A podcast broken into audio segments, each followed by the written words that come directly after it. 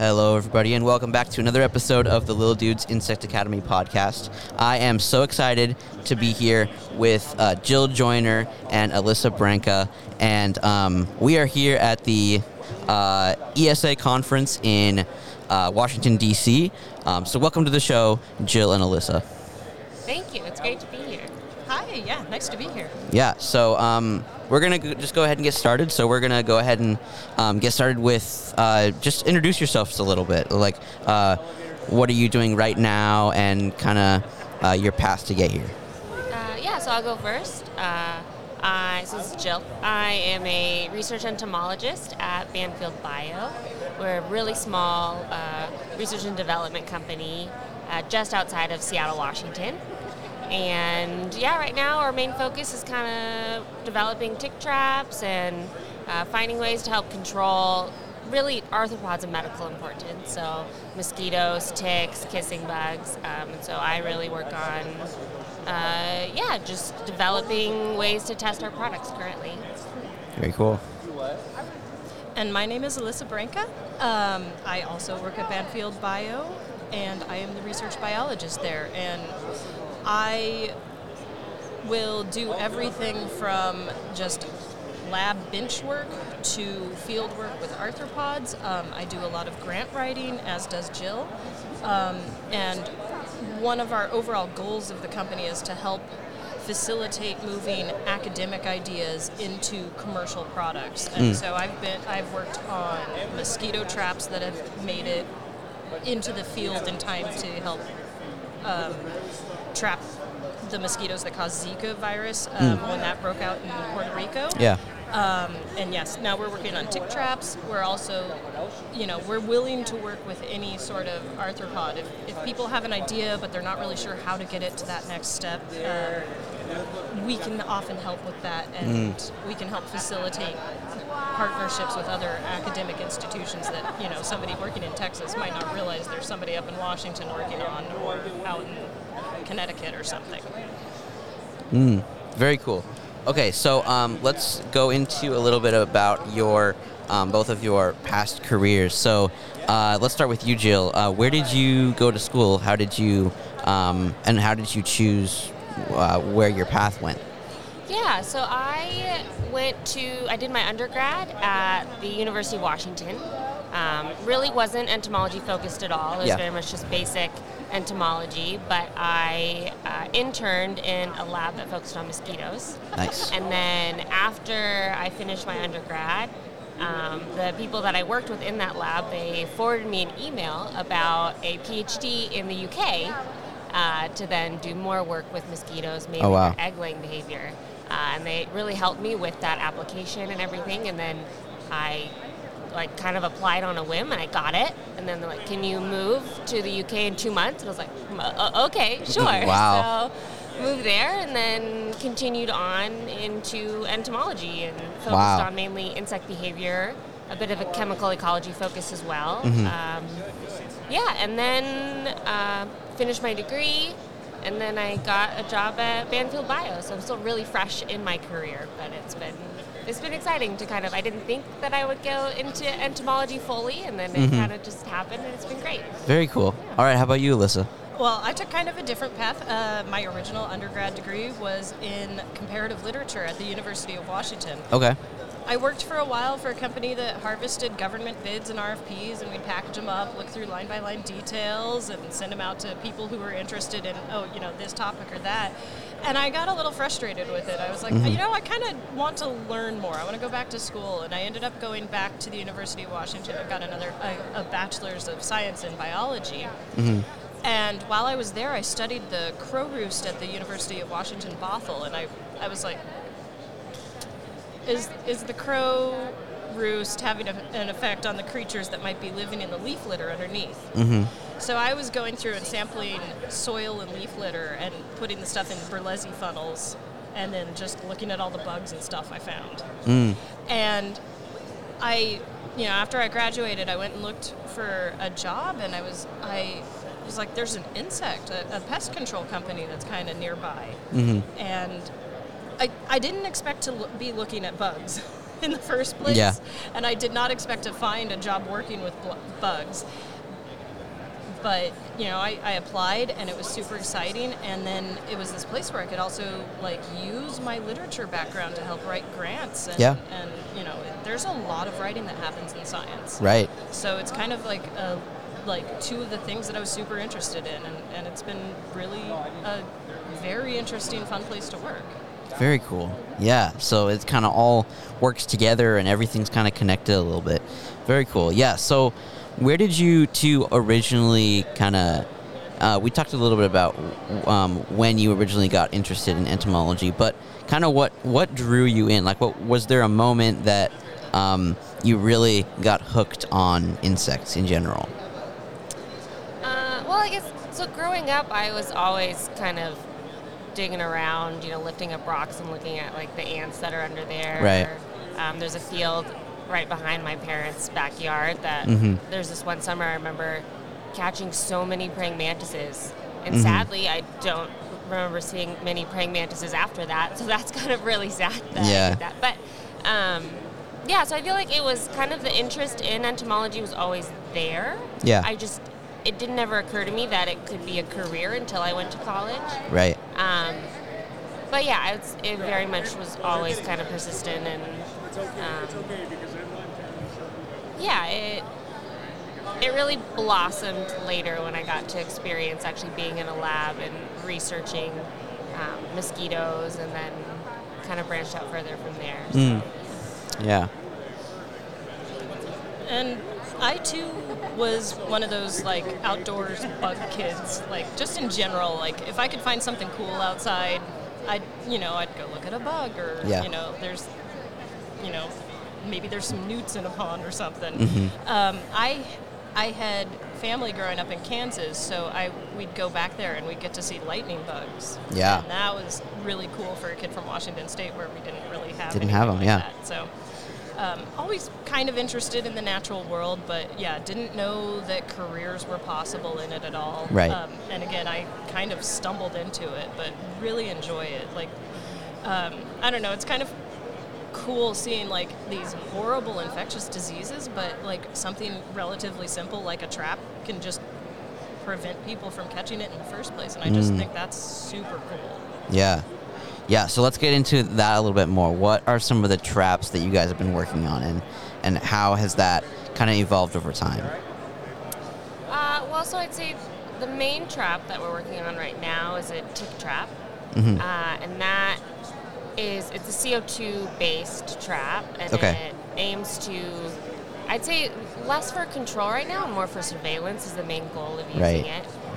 And it's it's very easy to use, or you just like set it out, and the sticky that catches the ticks is face is face downwards. It Um, prevents a lot of bycatch. You aren't worried about catching a Yeah. bird or something. Right. Mhm. And then you just kind of leave it out for a few hours and come back and um, see what ticks you've got. And so far, at least for um, the Lone Star tick, it does really well. Mm-hmm. Lone Star ticks move a lot. Mhm. Um, and We got data on black-legged tick as well, Mm. at least in the Midwest. Nice. Um, and it did pretty well there as well. yeah, and cool. say how that has evolved a bit is before it was just kind of this wooden contraption, and now yeah, a it's wooden contraption with um, like a one-gallon Coleman type cooler Yeah. on it Mm. that somebody drilled Yeah. holes in. yeah. So And- pretty yeah. expensive. Yeah. Now it's kind of a more well-designed, looks like plastic, almost like a dog bowl, is what it looks Mhm. like now. Um, and right now, what we're really kind of develop, trying to develop is something that a CO source of CO2 that's not dry ice. 'Cause Mm. Dry ice is pretty expensive. Um, you have to have you know special gloves or Yeah. tongs or something Right. to handle it. Yeah. And you have a huge cooler you got to take out to Yeah. the field. So now we're trying to figure out some way for a simple, easier way to produce CO2 over a long period of time. So that's Right. kind of where that's been um, evolving, and with the goal that it's easy to use, cheap, so just mass surveillance of ticks can happen throughout Mm. the country, which Yeah. would be great. Um, yeah, and another trap that we're dealing with is Um, well, when I started with the company, uh, we were actually working on commercializing the CDC's autocidal gravid ovitrap for Aedes mosquitoes. They are container breeding mosquitoes that Mm. spread yellow fever and dengue fever, um, Zika virus, chikungunya, all sorts of nasty little diseases. Yeah. Um, and those container breeding mosquitoes, they have this habit of going from one tiny little pool of water to another and Right. laying a few eggs at each location. It's called skip oviposition. And um, this trap is designed to be a nice, cool, well, actually it's pretty boring, but it's a nice dark place which is really appealing to them. But they go in Right. there and then they can't get to the water. And so then they fly up um, and go to rest on the walls and get stuck on the glue there. And they're very effective. Um, they oh, I can't remember the exact numbers, but um, they were used in just a massive study in Puerto Rico by the guy who designed it, a, a man named Roberto Barrera. Um, well, and his team. Um, Yeah. But uh, they decreased the overall population of Aedes mosquito down to something like less than one per week or something like that on average, like super reduction. So that has a bit a bit of a different purpose. It's just to catch them and you know more so eliminate them than versus the tick one, which is surveillance, right? Is that correct? Right. Okay. Yeah. Yeah, if the tick trap could control the ticks, that would be awesome. Mhm. Yeah. Um, but just the way tick populations fluctuate. And Yeah. Just, Yeah, yeah, they- it's, it just it's so much more difficult to do that with just a trap. But, Right. Yeah. Yeah, ticks can get dragged in from anywhere by all sorts of different animals and Right. yeah. Yeah. So y- you said that um, the so let's go back to the tick trap. It's CO two based. So what attracts the ticks versus uh, like what attracts a tick specifically versus anything else? Uh, so with arthropods that are blood feeding, Mhm. uh, CO2 is used as a very main source of attraction because I mean things that are breathing, for the We're most part, they have Expel CO2. blood. Right. Yeah. So, um, so for mosquitoes, kissing bugs, bed bugs, and ticks, CO2 is used as a main source of attraction to get them towards the source that we're trying to lure them to. Right. Um, versus like because other insects, I mean, they don't have as much interest in CO2. I mean, there's maybe a bit of expulsion from like plants, but it's so minor that it's it doesn't it's not as large of an attraction as it is for blood feeding Mhm. Arthropods. Yeah, so that also helps reduce the amount of bycatch that we get as well because other insects just aren't really interested in, Right. in the CO2 at all. Yeah, it narrows it down a lot. Yeah, I see what you're saying. Okay, yeah, and then the second one, the mosquito one. What is the main um, attractant for that? Stinky, stinky water. oh, Um, really? Oh, yeah. Yeah, um, so basically we tell people to fill it up. I think it's probably about two and a half gallons or so. Oh, wow. Um, and then throw in like a handful of leaves if you're in New Jersey, um, or like a handful of local grass if you're in Florida or Puerto Rico. Like just sort of native vegetation. And Mm-hmm. um, after about a week or so, you're going to just have a real gnarly smelling Yeah. blend, but it it's very attractive to the mosquitoes. And that sort of attracts them for a place to breed, or Yes. okay, that makes sense. Yeah. So, so it only. So correct me if I'm wrong, but the females are the ones you're worried about, right? Correct. because they're the ones who feed, right? Okay, so yeah, so it attracts. So your your main the main ones that you catch would be females then, because Yes, they're yes. attracting uh, it the because they're attracted to a place where they can lay their eggs. Is essentially what is Yes. happening. Okay, And yeah, with like oviposition traps, Mhm. um, what's great about them is you're kind of targeting, two, you're kind of canceling out two things with mosquitoes. So one is a mosquito is only able to infect another, infect someone with a disease that they've already bitten someone, right? Right. And they only bite someone when they are looking to then um, become gravid and then lay eggs. Right. And so, one, you're catching the mosquitoes that have bit someone, so the Mhm. ones that are infected, but then also you're catching mosquito that's going to then be producing. So you're canceling out the mosquitoes that have disease and also the um, reproduction of the mosquitoes as well. So you're kind of doing like a two punch when you lay it when you set out Right. oviposition traps, so rather than just like host seeking traps or um, sugar feeding traps. really okay, yeah. So after you've left the trap out for for how long? Um, the AGO trap can uh, they were getting left out for probably, I mean, months on end, and then we were replacing the sticky every month or so. It was Mm. about four weeks that they get maintained. Yeah. And then how many individuals are kind of an average catch, I guess? Ooh, that's a good question. Um, we were often looking at just um, Aedes mosquitoes in as the mosquito of like our, that we were really looking at, and sometimes it was as low as like one per trap per trap week.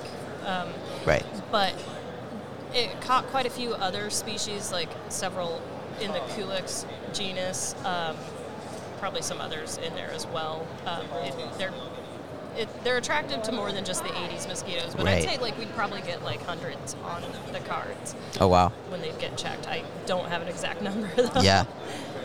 Very interesting. Yeah. So, um, how about let's go back to a little bit of what you guys have done in the past. Um, so, what were some of the projects? Just name a few of the projects that you guys have kind of worked on in the past, both in your school or otherwise. Uh, yeah, so I guess during my PhD, it was very much on mosquito egg laying behavior. Yeah. And so I was more kind of uh, less on developing traps and means of control and more just like curiosity science, um, Mm. which is great. Yeah. Uh, and so I was really wanting to look at if what my main, the main species I was looking at was Aedes aegypti, so the Mhm. one carries like Zika and dengue. Um, and I wanted to see kind of if where they laid their eggs, did that actually correspond with where their offspring produced the best? Okay. So like, and it's a bit more difficult with Aedes because, as Alyssa said before, they do skip oviposition. So it ended up being that where they laid their eggs is not necessarily guaranteed that it's where they're going to actually perform the best. Um, growth wise because I mean they don't really have to care about that because they lay in so many different things. they just go all over. So it's like, yeah, Yeah. chances are some of my offspring's going to survive. Right. Um, so that's really what I focused on. But then I also wanted to see. Uh, so they will lay their eggs kind of just above the water line, Mm. but occasionally they lay their eggs on the water surface as well. Because Aedes, when they lay their eggs just above the water line, then as soon as after like a few days, maybe the water surface will rise, and then they hatch. So Okay. they're it also makes them. Um, this is why they can be such a problem because they'll lay their eggs in like tires, and then the tires will get shipped across the world, and then they kind of Oh, right. Yeah. Um, and so I wanted to see if if what was in the water also kind of helped correlate with whether they laid their eggs directly on the surface of the water or just above the water line, Mm. um, to see if they had a way to kind of optimize how well their offspring would do as well.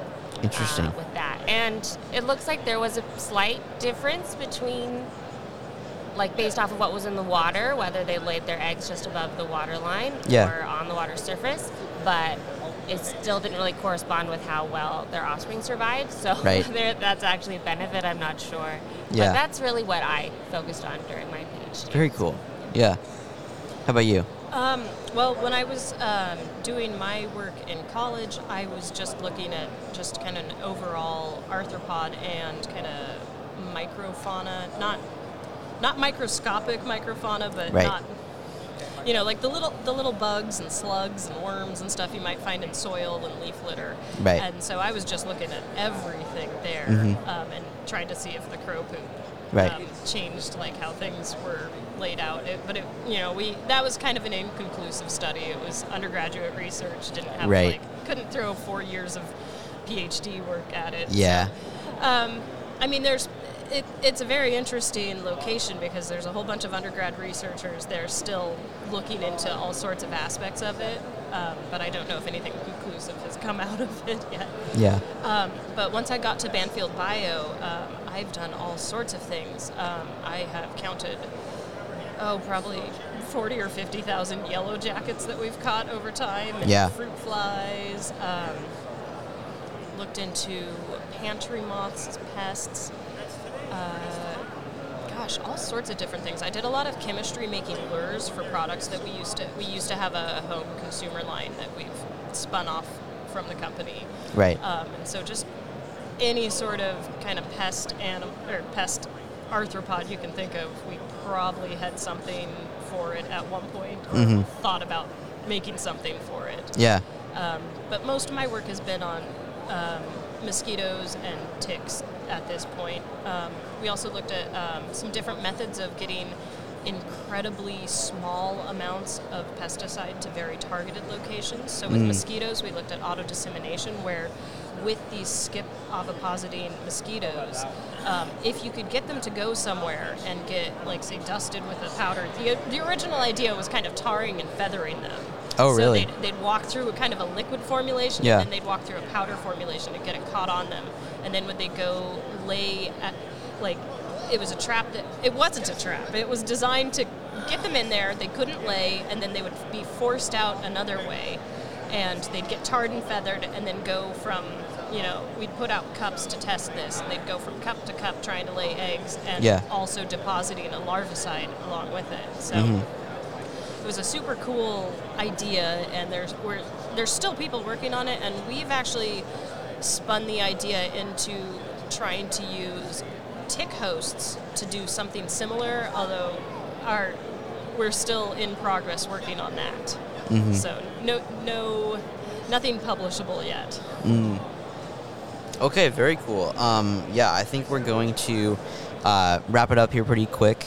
Um, what are some of the plans that you two have for the future? Like, what what are some of your goals? Maybe fun projects or trips that you want to do. Um, yeah, what what what are your plans? Oh, okay. Does it have to be entomology related? No, Okay. no, just yeah, in general. Uh, well, so I, right before getting hired by Banfield Bio, Yeah. I hiked the Pacific Crest Trail. Oh, cool. My like what I wanted to do right after the PhD. Right. So I'd say my next goal would be to do the Continental Divide Trail. And Oh, really? I don't know when, but that's Yeah. I think my next main goal. That's awesome. Sweet, so, yeah. yeah, so you're into hiking and backpacking a lot Yes, too. very much so. Very Yeah, cool. Yeah, it's been it's been great. Try to go out as much as I can, but you know it doesn't always happen. so. Yeah, that's so awesome. Yeah. How about you, Alyssa? Um, oh, that's a good question. I would love to travel more. I have a seven-year-old, and I Okay. really want to install a, like a love of learning in him. Yeah. And he already is very much interested in bugs, so I'm very excited to see That's great. the Little Dudes program. I'm, Yeah. I'm gonna introduce this to him when Yeah. when I get back home. Um, so I'd like I'd like to be able to travel and see some things and think about the natural world and you know just. I think that's probably my goal for the near future is going places Yeah. getting him excited about things like that. That's really awesome. Yeah, all right. So, uh, thank you both so much for being on the show. Um, one last thing before we uh, sign off. Is there anywhere that the viewers can go to learn more about both of you? Um, maybe social media, if you have it, or anything like that. Maybe a website, um, anything like that for either of you that Uh, they can go. Yeah, so I guess for our um, Our we work at Banfield Yeah. Bio, Right. um, which is banfieldbio.com. Um, I mean, right now it's mostly about a trap that we produce that's a monitoring trap for native pollinators. Um, Mhm. We're hoping to get a little more details on the our website is currently getting a revamp as we speak. Got it. So, Yeah. Um, and then for me personally, I am not too active on Instagram, but my handle is Jill the Joiner, and I have some macro photography pictures and Oh, some cool. hiking pictures on there. So, Cool. Yeah. Yeah, I'm on Twitter and Bluesky at MJ12Ash. I very rarely use it. The handle is just kind of gibberish. I totally get it. Yeah. All right. Well, thank you both so much for being on the show. This was really fun to get to know both of you. Um, but yeah, I enjoyed this a lot. Uh, I hope you guys did too. This was really fun. So thank you both so much. Yeah, this is great. This is my Yeah, first podcasting experience.